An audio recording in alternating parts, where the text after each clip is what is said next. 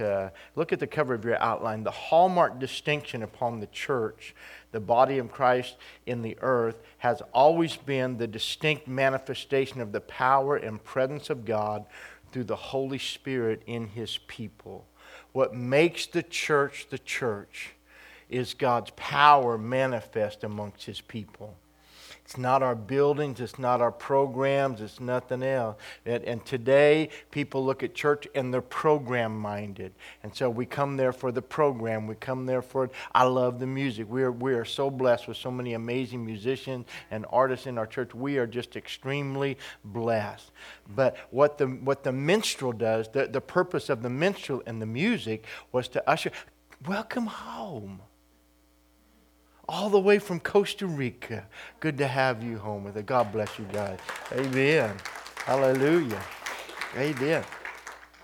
It, uh, but it is the minstrel ushers in the presence of God it, it, it, releases the prophetic flow or, or, or, the, the living word of God. And that's what is so powerful. God doesn't create musicians, He creates minstrels and minstrels that play, and it releases that anointed flow and it brings us and draws us into a deeper level of worship. Amen? And, and so our, our, our, our music is not a program, it's an ushering in of the presence of God. But our distinction is not our programs, it's the power of God. His presence manifest in our midst. So it is the manifestation of the power and the presence of God through the Holy Spirit in His people. So the question that must be asked is this Has the passing of the centuries decreased His majesty and power and increased the status of man to such an extent? that we should no longer expect to see the miraculous as a result of direct contact with God? I say the answer is no. I thank God. In fact, we had a conversation. We had our, our, our, our monthly prayer gathering with our local pastors here, and we were talking about uh, uh, just some of the issues that have come up. And one of the things we were talking about was the legalization of marijuana in California, and that they got passed on the ballot measure and stuff. And uh, I said, you know, for, for all of our intelligent advancement, we just haven't gotten much smarter. Amen. And uh, so uh, one, one pastor was asked, well, how are we going to deal with this when people say, what do you think about it? I said, well, it, it used to be illegal and stupid. Now it's just stupid. Amen. So he said, you know, and, and that's going to become an issue. Christians now are going to have to decide what do I do in dealing with this and, and those type of things. I thought about driving up home this afternoon because we have for our homeless people in our homeless shelter, we don't allow them to drink on campus, and so they're not going to. I don't care if it's legal or not. You're not going to be allowed to smoke on campus. And do, well, it's legal now. Yeah, well, so is alcohol. We'll let you drink here. We're not going to let you smoke here. Amen. So you have to decide. But but but if that area is, we're just looking at things and what's going on, and, and and so we need the power of God. So for all of our for all of our advancement of man, we still haven't gotten to a place where we have have no need of the miraculous power of God. Amen. So think about it. We are a people set apart for His presence. That's what we are. We are God's people, and we are set apart for His presence. We must desire and pursue His gifts and ministry to be active in our lives and in His church. In order for this to happen, though, we must be willing to engage the enemy and win the battle against the Goliath of unbelief. I believe the Goliath that faces us is unbelief in every one of our lives. There's this great challenge, and it always comes down to unbelief. The reason people don't operate in the gifts is because of seed of doubt and unbelief in their life. Something is causing us to move off of our faith and to pursue. And the only way to deal with the Goliath is to kill him. Amen. So, whatever the root may be or the cause behind the crippling power of unbelief, we must rise up and engage it in spiritual warfare, placing the pebble of our faith in the sling of courage and hurling it into the forehead of the Goliath that has intimidated us with fear. And that's the word that the Lord gave me this morning. Some of you and some of us in this building tonight, that's literally where you are. You have a hunger for God, you're pressing into God, but there's a voice that, that keeps coming up against you. It's a challenge, and, and that's what Goliath came out with, with the challenge, a defiant challenge. And there's somewhere where you have to reach down and grab your pebble of faith, put it in your sling of courage, and fling that thing into the head of the giant and kill the Goliath of unbelief. Amen. And Lord gave me that statement this morning, so this whole thing is His fault. Praise the Lord. And so then we do, we knock him to the ground. But how many know it's not just enough to knock him to the ground? David said, I'm not, I said, the stone is just to knock you down. Then I'm going to cut your head off. Amen. So you have to completely eliminate him. So go with me to 1 Samuel chapter 17, and uh, we're just going to read through this in verse 1. We're going to highlight a few points out of here, and then we'll come back to some other points in our outline. Now the Philistines gathered their armies together to battle and were gathered together at Socoh, which belongs to Judah, and they camped between Socoh and Escah and the Ephes uh, uh, Dammim, and so you can say Dammim, it's in the Bible. Amen. And Saul and the men of Israel were gathered together, and they encamped in the valley of Elah and drew up in battle array against the Philistines. The Philistines stood on a mountain on one side, and Israel stood on a mountain on the other side in the valley between them. And a champion went out from the camp of the Philistines named Goliath from Gath, whose weight was 600, whose height was six cubits and a span. He had a bronze helmet, about nine feet tall, and on his head, and he was armed with a coat of mail, and the weight of the coat was 5,000 shekels of bronze. That's heavy. Amen. And he had a bronze uh, greaves on his legs and bronze javelin between his sh- shoulders and his now the staff of his spear was like a weaver's beam and his iron spearhead weighed 600 shekels and a shield bearer went before him with the cart and three mules probably amen to carry all that stuff then he stood and cried out to the armies of Israel and said to them, Why have you come out to line up for battle? Am I not a Philistine, and you the servants of Saul? Choose a man for yourselves and let him come down to me. If he is able to fight with me and kill me, then he will be your servant. But if I prevail against him and kill him, then you shall be our servants and serve us.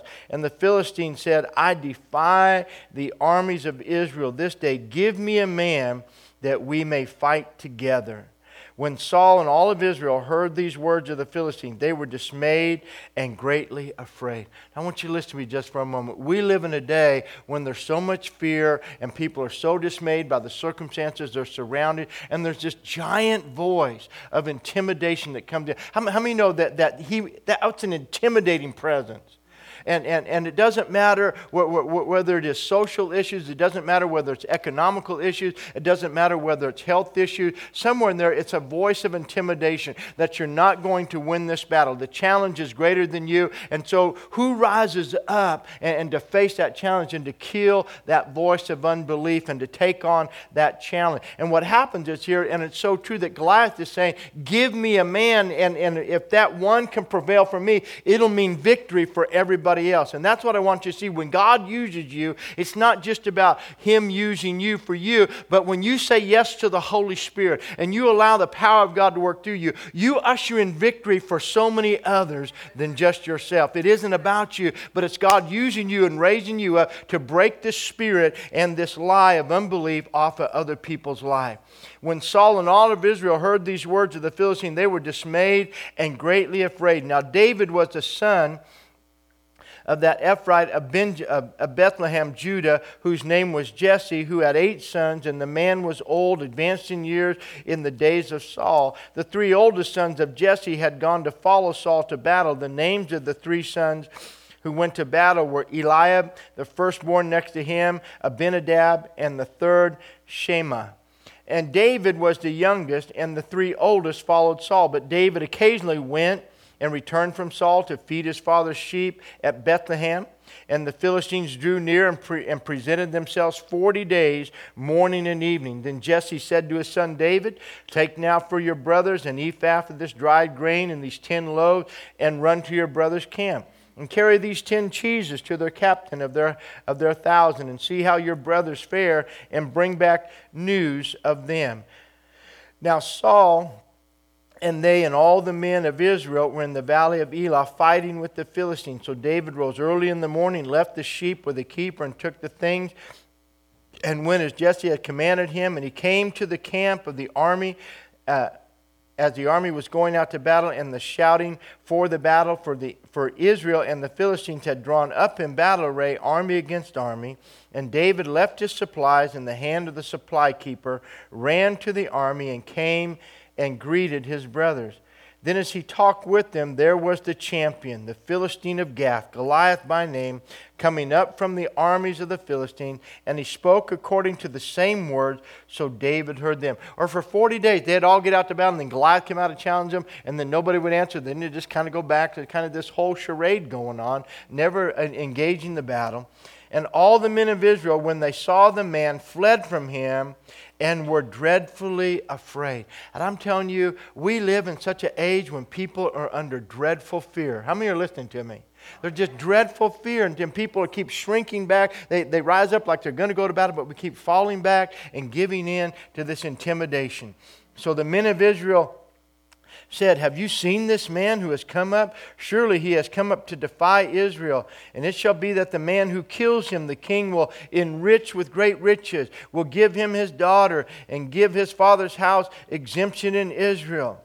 Then David spoke to the men who stood by him, saying, What shall be done for the man who kills this Philistine and takes away the reproach from Israel? For who is this uncircumcised Philistine that he should defy the armies of God? And God's always looking for the one who refuses to be intimidated.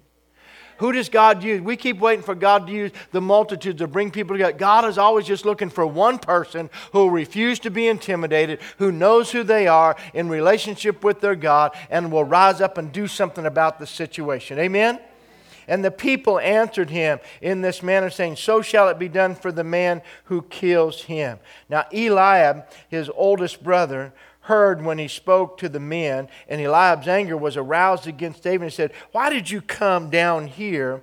And with whom have you left those few sheep in the wilderness? I know your pride and the insolence of your heart, for you have come down to see the battle. And David said, What have I done now? Is there not a cause? And sometimes it's not only just a voice uh, uh of, of the intimidator, but sometimes it's people even around you that should be encouraging you that are trying to find fault. Amen? And you have to rise up against that. There's always a voice that tries to talk you out of obeying God. Then he turned from him toward another and said the same thing, and these people answered him as the first one. And when the words which David spoke were heard, they reported them to Saul, and he sent for him. Then David said to Saul, Let no man's heart fail because of him. Your servant will go and fight with this Philistine. Amen. And Saul said to David, You're not able to go up to this fight, Philistine to fight with him. You're but a youth, and he is a man of war from his youth. How me know when God's on your side, it's not a fair fight? Amen. No matter how big it is, you always win when God's on your side. Amen. But David said to him, Your servant used to keep his father's sheep, and when a lion or a bear came and took a lamb out of the flock, I went after it and struck it and delivered the lamb from its mouth. And when it rose against me, I caught it by its beard and struck it and killed it. Your servant has killed both lion and a bear, and this uncircumcised Philistine will be like one of them, seeing he has defied the armies of the living God. Moreover, David said, The Lord who delivered me from the paw of the lion and the paw of the bear, he will deliver me from the hand of this Philistine. And Saul said, Man, go get them. go, and the Lord be with you. Amen. Now, let, let, me just say that when it comes to serving God, there will always be people who will root for you from behind you. Amen. But it's amazing. Go ahead and choose to be the one that leads the way. Choose to rise up. Come on. If God could get every one of us to rise up with the spirit of David and refuse to be intimidated by the Goliath's voice of unbelief, it's amazing what will happen. You have no idea what your sphere of influence is when you rise up and you begin to war against this intimidating voice of fear and unbelief and breaking the spirit of dismay. People will be liberated all around you. Praise the Lord.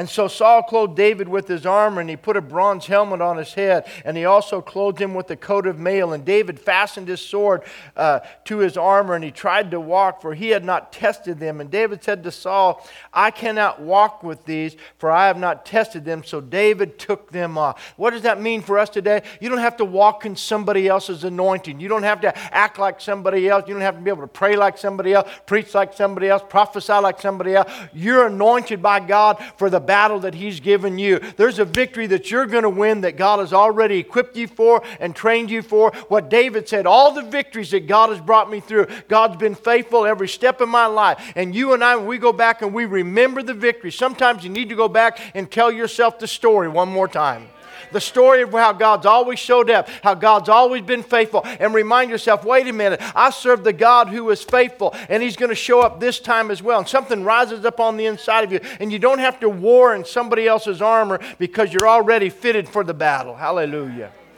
So then he took the staff in his hand and he chose for himself five smooth stones from the brook and put them in his neighbor's and put them in his shepherd's bag and in a pouch which he had, and his sling was in his hand. And he drew near to the Philistine. So the Philistine came and began to draw near to David. And the man who bore the shield went out before him with the cart and three mules. Amen. And when the Philistine looked about and saw David, he disdained him, for he was but a youth, ruddy and good looking. So the Philistine said to David, Am I a dog that you come to me with sticks? And the Philistine cursed David by his gods. And the Philistine said to David, Come to me, and I will give your flesh to the birds of the air and the beasts of the field.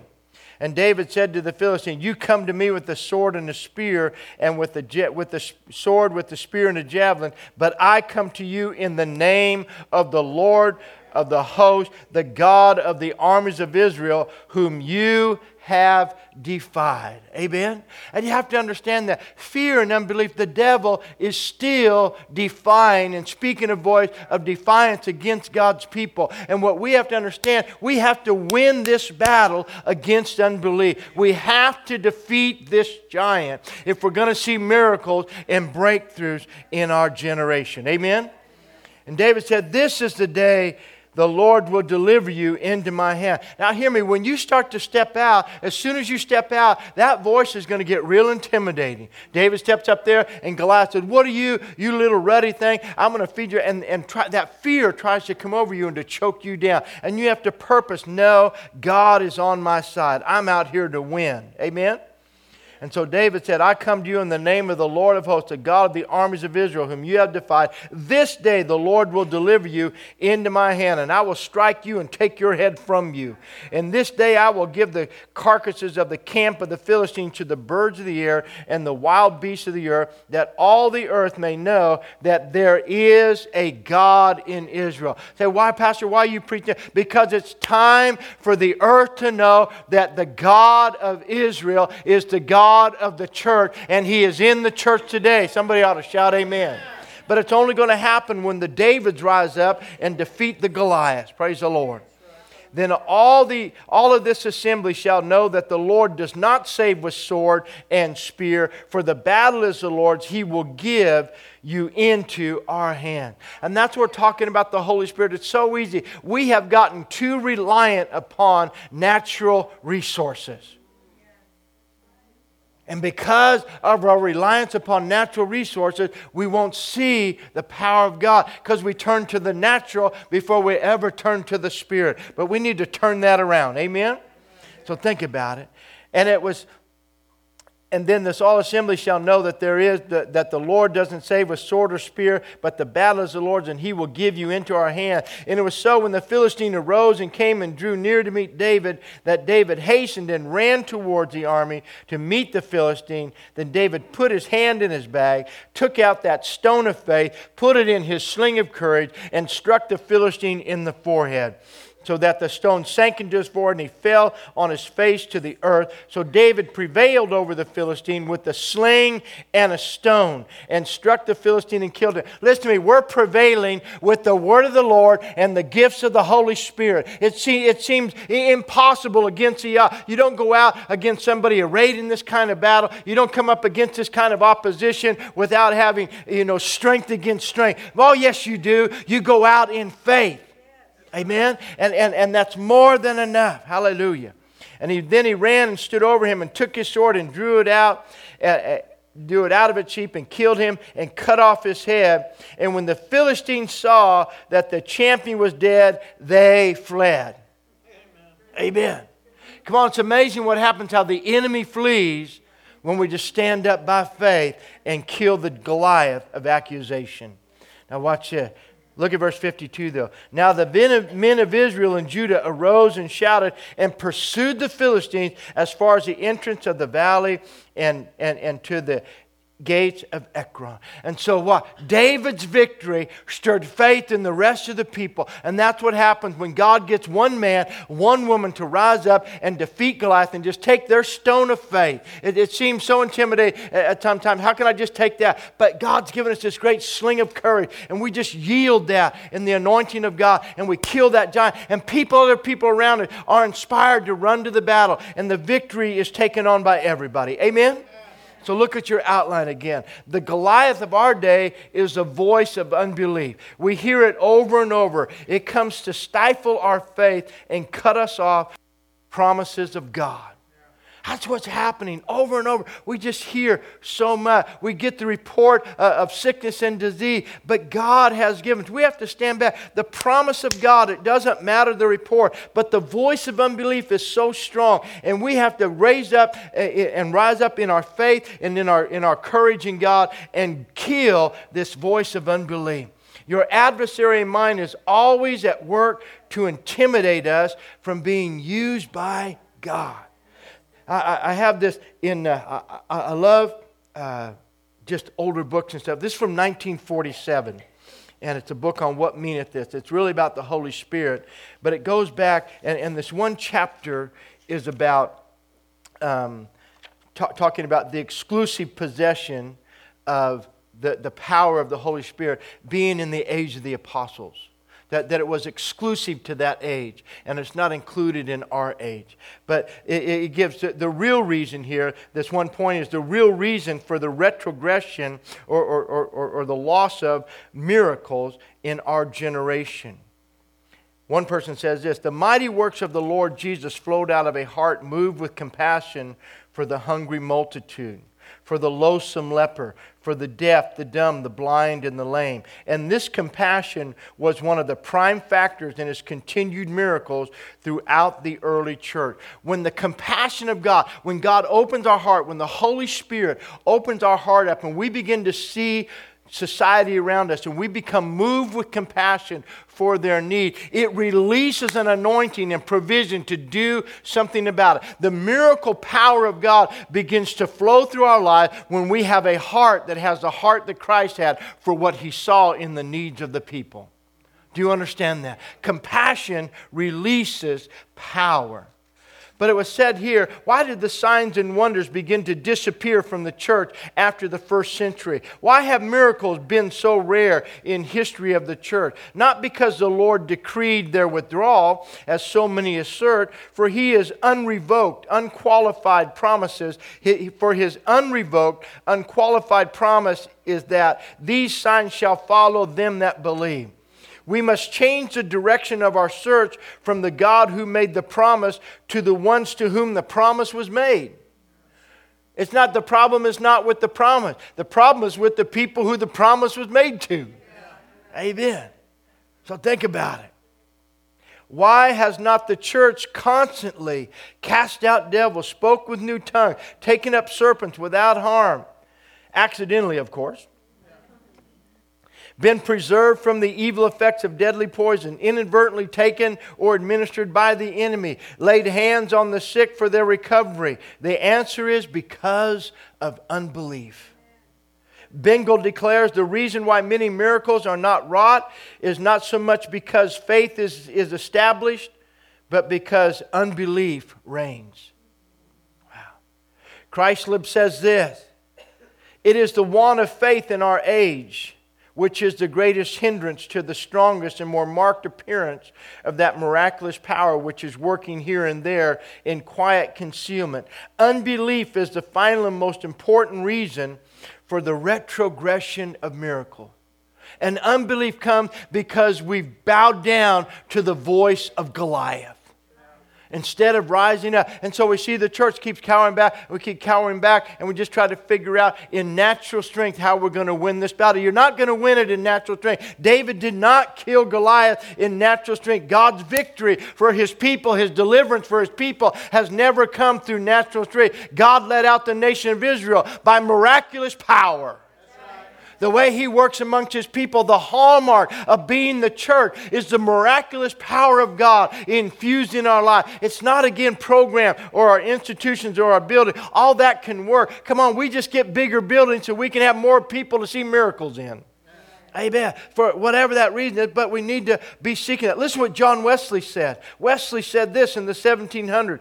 Wesley lays blame squarely on the church, telling us that the sign gifts decreased because the love of many, almost all Christians, uh, almost all Christians, so called, he said, wax cold. That was the real reason why the extraordinary gifts of the Holy Ghost were no longer to be found in the Christian church.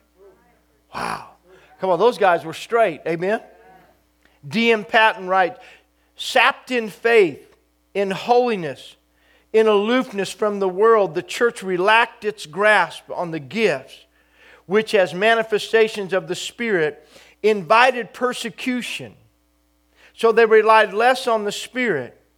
As it leaned more on the state, it abandoned the powers of faith as it fell back to justification by works until the divine and marvelous glory of the first splendid powers of faith was replaced by scarlet robes and crosses and censers of gold. And over the portal of God's spiritual temple was inscribed Ichabod.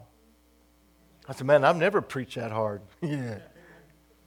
So there's so many other areas in here. The true reason why the gifts of the Spirit ceased in the church is the exaltation of natural methods of teaching above, above or into carpentry with the teaching of the Holy Ghost the meanness of our idea and the weakness of our faith concerning the oneness of Christ glorified with his church on earth, the unworthiness of our doctrine concerning the person and the office of the Holy Ghost to knit up the believer into complete oneness with Christ, every thread and filament of our mortal humanity with his humanity, immortal and glorious, to bring down into the church a complete Christ and keep him there, ever filling her bosom and working in her and, and working in her members, the shortcoming of our knowledge in respect to the gifts themselves, or having ceased to lament their absence or to pray for their return our want of fasting and humiliation and crying unto the Lord, our contentment, listen to this, to be without them. Wow. Our base and false theories to account their absence without taking guilt to ourselves. Wow. I read that and said, Oh God, if I'm going to pastor a church, I'm going to stir this thing up. Amen? Come on. Let's do it. I, I, read that and we think about that's all. Yeah, because look at, go, go, go back to the cover of your outline. Watch this. Watch this. Has the passing of centuries decreased his majesty and power and increased the status of man to such an extent that we should no longer expect to see the miraculous as a result of direct contact with God? We need to have an expectation for the miraculous power of God. We need to believe what it says when we come together, we assemble together, and we create this dwelling place for God where God manifests Himself by His Spirit. And when God shows up, miracle, provision, and power is in the midst of His church. Amen? We need to come to church every week, and then we walk out through the street, believe that God's going to work in us and going to work through us. Somebody ought to say, Amen. So watch it. Go with me to 1 Timothy chapter 4. But what is the onus that is upon us? What is the responsibility that is upon us? The reality is when we're saved, the, the, the life of the Holy Spirit comes in us. The fruit of the Holy Spirit is in it. But we have to live by that. We have to be givers of that. It flows out of us. And so we have to live, as I said Sunday morning, live to give all this away.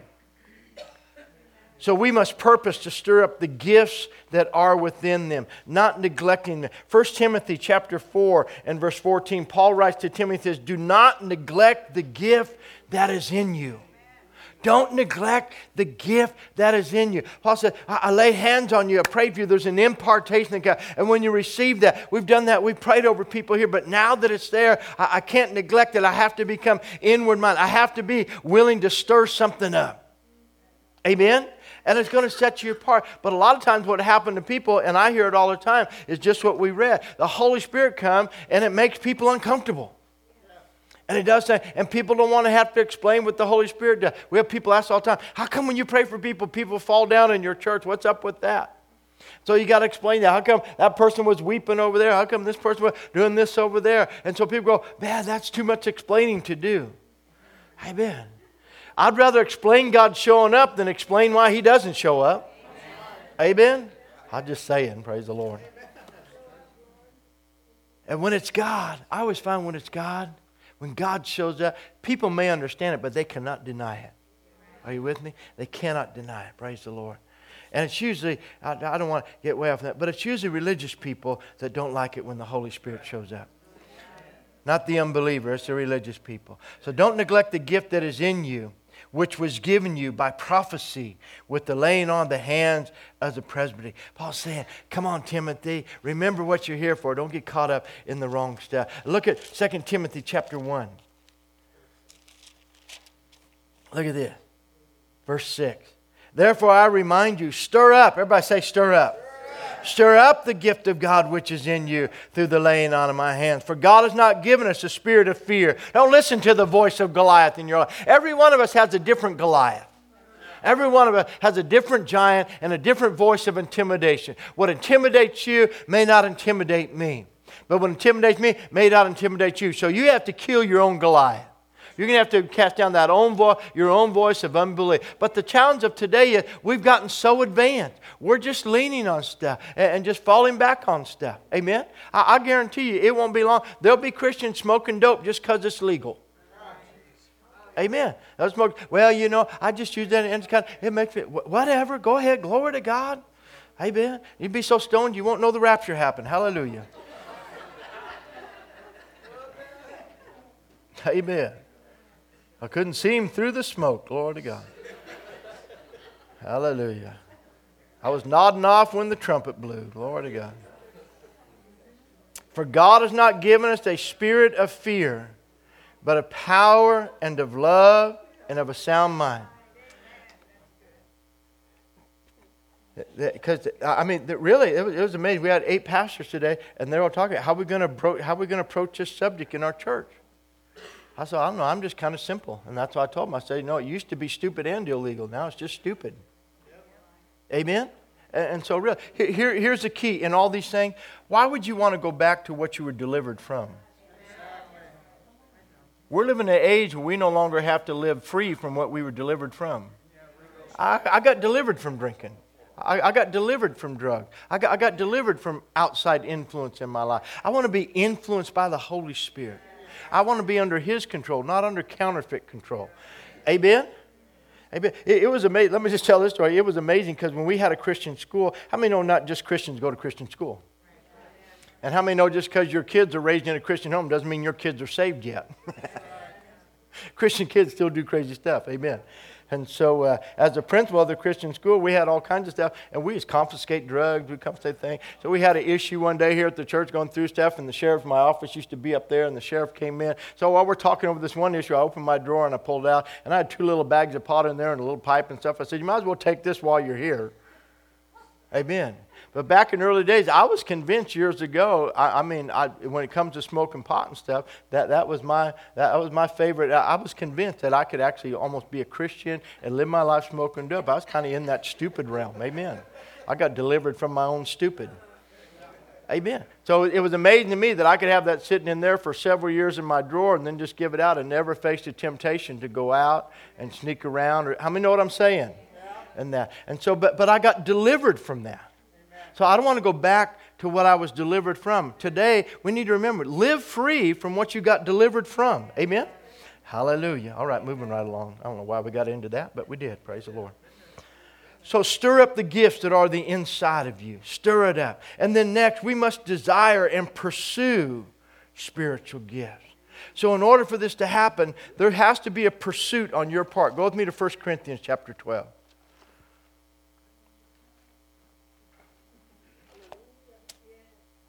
The Holy Spirit is there, but you're going to have to go after Him. Everything God has comes through pursuit. You have to pursue it, guys.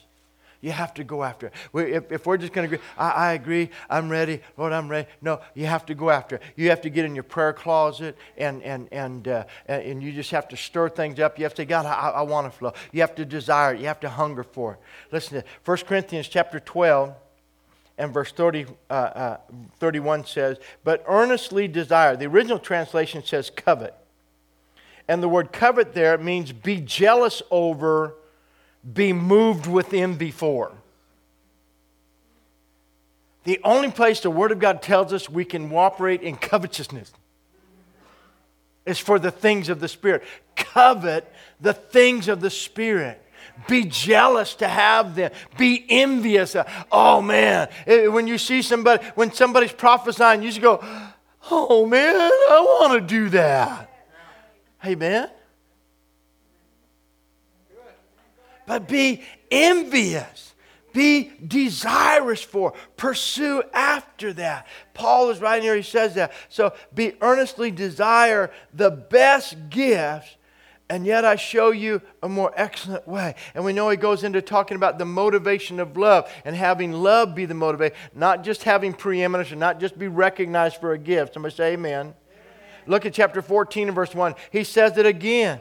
Pursue love. Look at so pursue love and desire or covet spiritual gifts, but especially what? That you may prophesy. Okay? For he who speaks in a tongue does not speak to men but to God, for no one understands him. However, in the Spirit he speaks mystery. But he who prophesies speaks edification, exhortation, and comfort to who?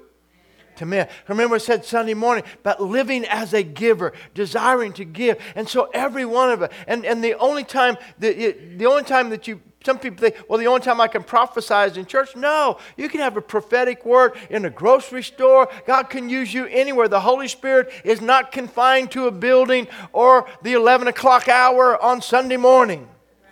Amen. He's not confined to a place, to a time. He is available all the time. In fact, he was primarily supposed to be in the streets with us. He's given to us to empower us for evangelism. The greatest thing that Jesus said when he called his disciples, he gave them power and he gave them authority. And he said, Now go minister the power of the kingdom, people. And then after you touch them with power, tell them the kingdom has come to you. Go heal them. And then after they're healed, tell them about the kingdom. Wow.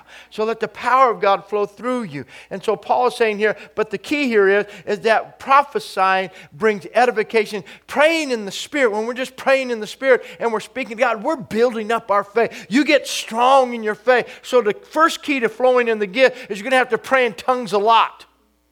You have to pray in the Spirit. It's a gift of the Spirit. So you have to stir up your spirit. You have to be in the Spirit. You have to learn to hear the voice of God. And it's amazing when you pray in the Spirit, and then sometimes you'll quit praying, then all of a sudden God will begin to speak into your understanding. There, there, there'll come a thought, there'll come impressions from God, and you begin to get almost like an interpretation, but the Holy Spirit is teaching you.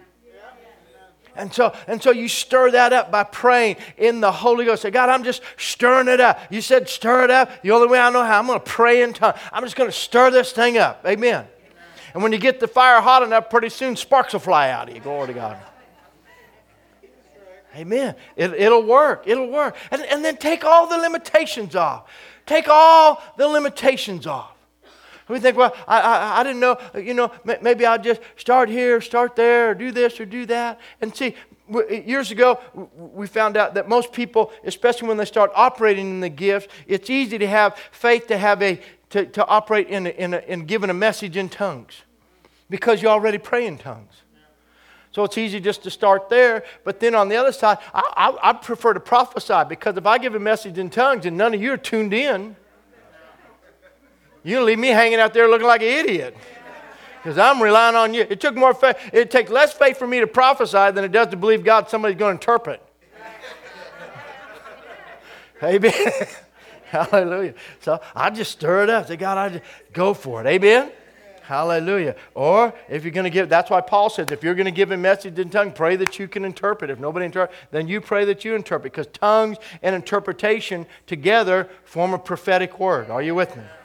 But we, Paul says, you have to desire that. But then when we desire that, then, then, then we, we have to, there's that active engagement on our part. Go, go over to chapter 14 and look down at verse 39. So Paul ends his teaching on this whole area here, and just these areas He said, Therefore, covet or desire earnestly to prophesy, and do not forbid to speak with tongues. As we keep going on this, I'm going to do a whole lesson just on, on, on the importance of praying in other tongues. And, and, when you understand, how many know that James says the most unruly member in your body is your tongue? And one thing that praying in the Spirit does is it redeems your tongue.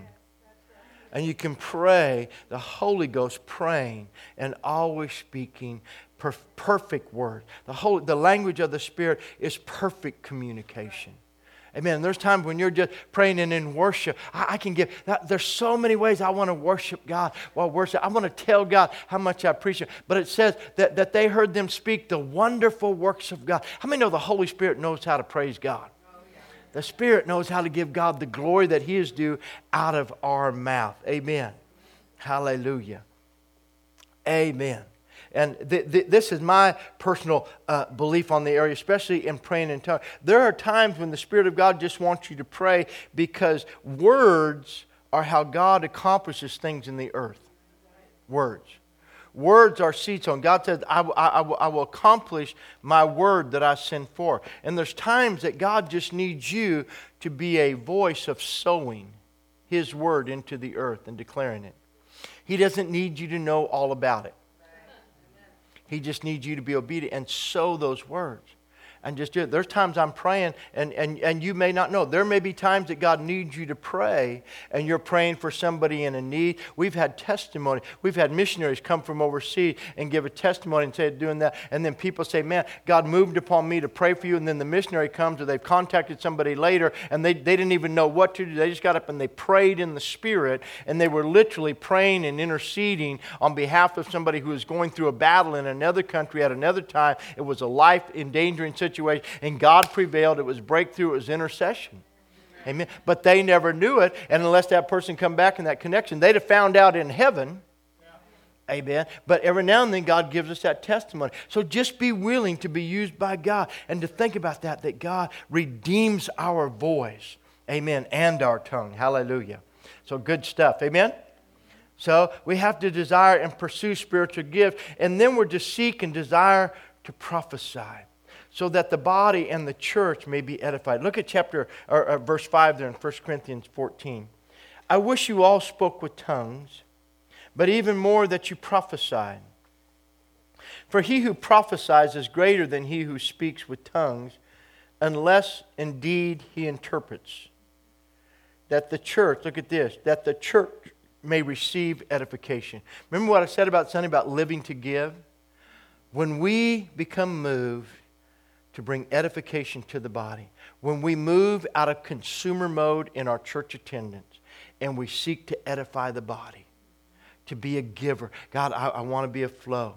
The greatest way, and that, that's why I said it Sunday morning, and, and I think I said in first service in that, but when you begin to read your Bible and read the Word of God and say, Lord, give me something out of here to share with somebody else. Or when you hear something, you take that and you try to give it away. Every time God does something in your life, give it away in a testimony. Sow what you receive. Keep it aflow. As it comes in, give it out. As it comes in, give it out. As it comes in, give it out. When you start living like that and you just change, just that little paradigm uh, uh, shift in our life makes a huge difference. Are you with me? Amen. So think about it. We carry within it, or, or, and, and then look over at verse 12. I meant to read it too. Even so, you since you are zealous for spiritual gifts, let it be for the edification of the church that you seek to excel. Not yourself, but just that preferring, putting one another, a giving out. God, do something through me that edifies the church, that causes the church to be strengthened, to be built up, to be comforted, to be encouraged. Amen? Amen. Hallelujah. Praise the Lord. So when we carry within us the heart of God, it causes us to be moved with compassion towards the needs of those around us. Whether it is spiritual, physical, emotional, or provisional, the heart of God will move our heart with compassion towards that need. And when His heart is moving in us with compassion, when we respond to that, that's what releases the resource of heaven through our lives in the greatest way. Look with me. Let's walk through these. Go to Matthew chapter 9. Are you doing okay? Yes. Matthew chapter 9. Watch this.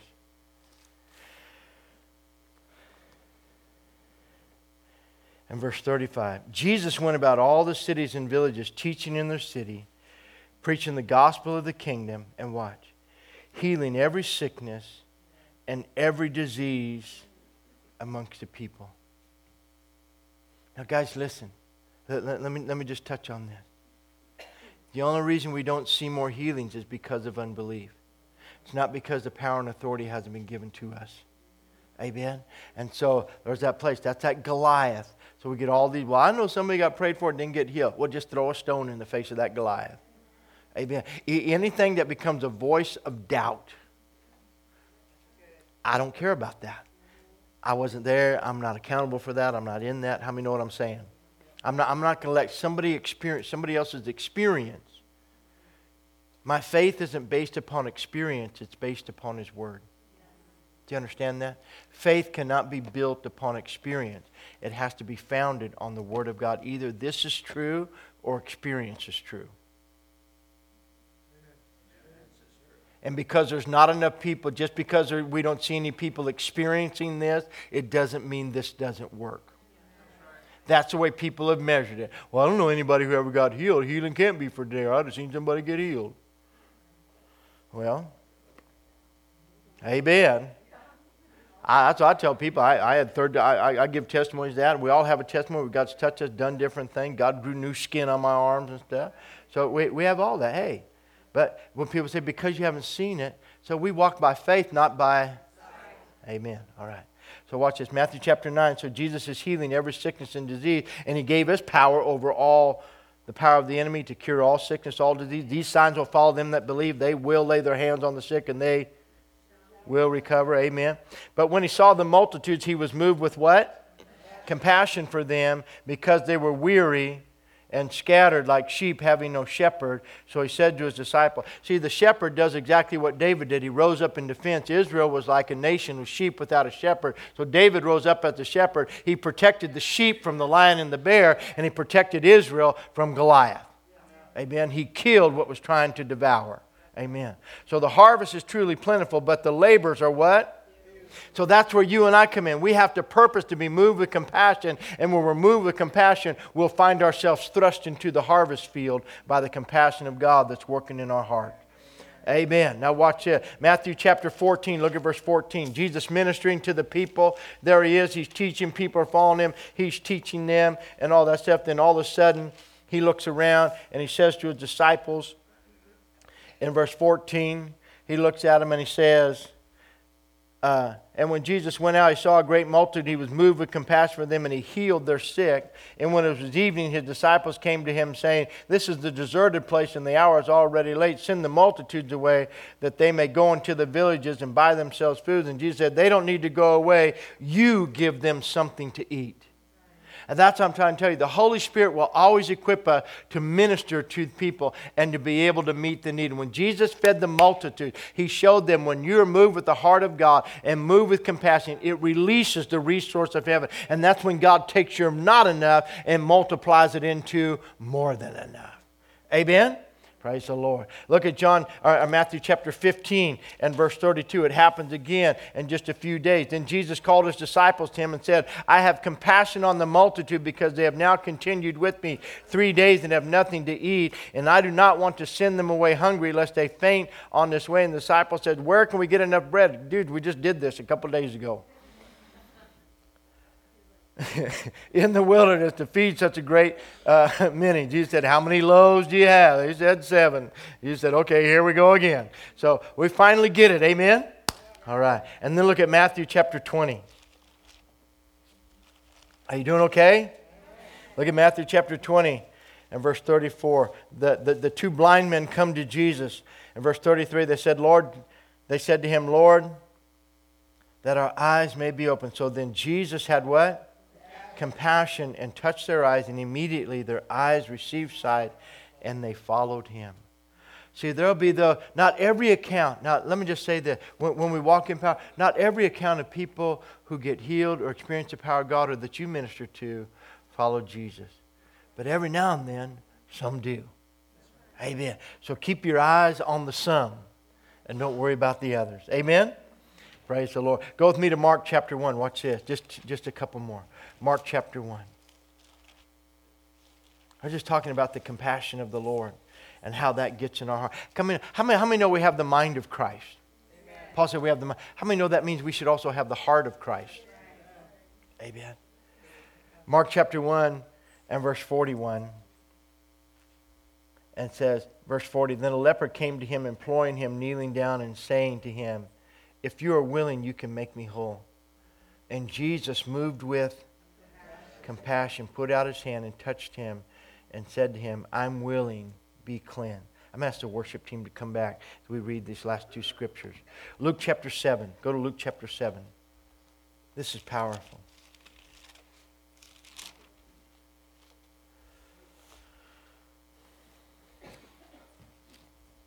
Verse 11. Now it happened the day after that he went into a city called Nain and many of his disciples went with him and a large crowd. And when he came near the gate of the city, behold, a dead man was being carried out, the only son of his mother. And she was a widow, and a large crowd from the city was with her. When the Lord saw her, he had what? Compassion on her, and said to her, Do not weep. Then he came and touched the open coffin, and those who carried him stood still. And he said, Young man, I say to you, arise. And he said, And he who was dead sat up and began to speak, and he presented him to his mother. Then fear came upon all, and they glorified God, saying, A great prophet has arisen amongst us. And look at this. And what? And what? God has visited his people. How many know that God wants to visit his people? Amen. But you know what it takes? It takes people just like you and I on our individual stance, saying, God, I'm going to rise up like David against the Goliath in my life. Whatever that voice is, whatever that intimidation is, I'm going to rise up against it. I'm going to put my faith in the sling of my courage. And I'm going to fling it right at the forehead of that giant. I'm going to kill this thing once and for all that voice that keeps discouraging me, talking me out of what God has for my life. I'm going to kill this thing. And I'm going to rise up. I'm going to believe God. I'm, I'm going to pray in the Spirit. I'm going to stir this thing up. I'm going to see the life of God flow through my life because God wants to visit his people.